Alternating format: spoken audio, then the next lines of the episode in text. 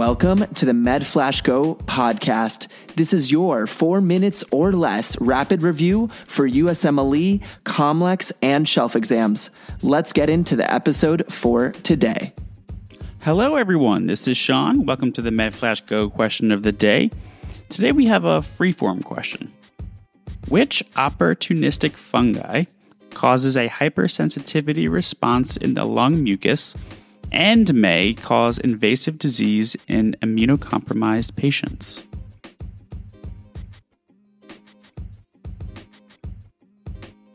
That's going to be Aspergillus. All right, I'm going to do a rapid fire here. Just everything I can fit in 4 minutes. All right, let's go. Aspergillus is a fungal genus. They commonly cause disease among grain crops, and they can also grow in a house with water damage. Two species that we look out for are Aspergillus flavus and fumigatus. In flavus, they have the aflatoxin, which is associated with hepatocellular carcinoma. In fumigatus, and if you throw it under a microscope, the buds will have a 45-degree angle.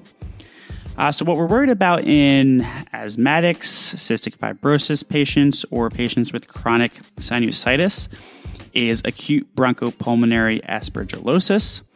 In patients with former TB, aspergilloma can form in the TB cavity.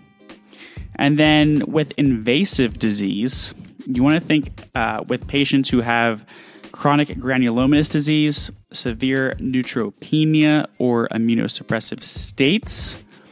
These people are going to have this invasive disease. There can be a horrible rhino sinusitis infection, and there can be invasive pulmonary, brain, and skin.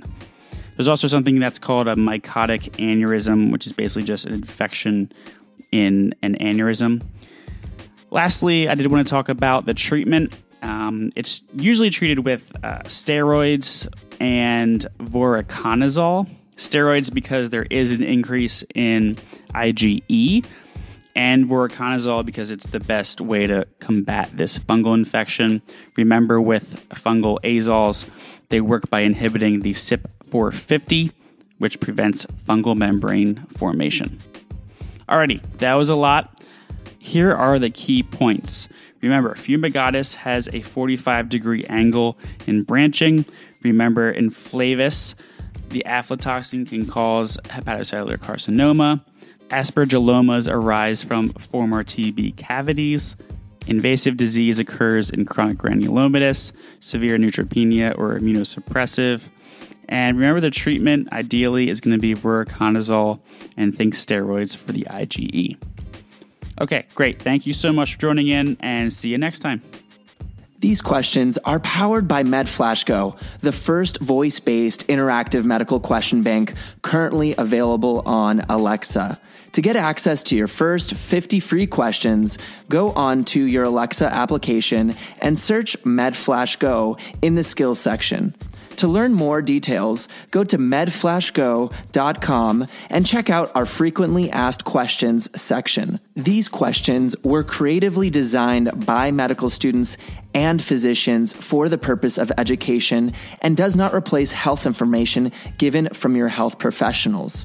We have tried our best to make sure the information is accurate, so please let us know if you find any errors and we will be sure to correct them.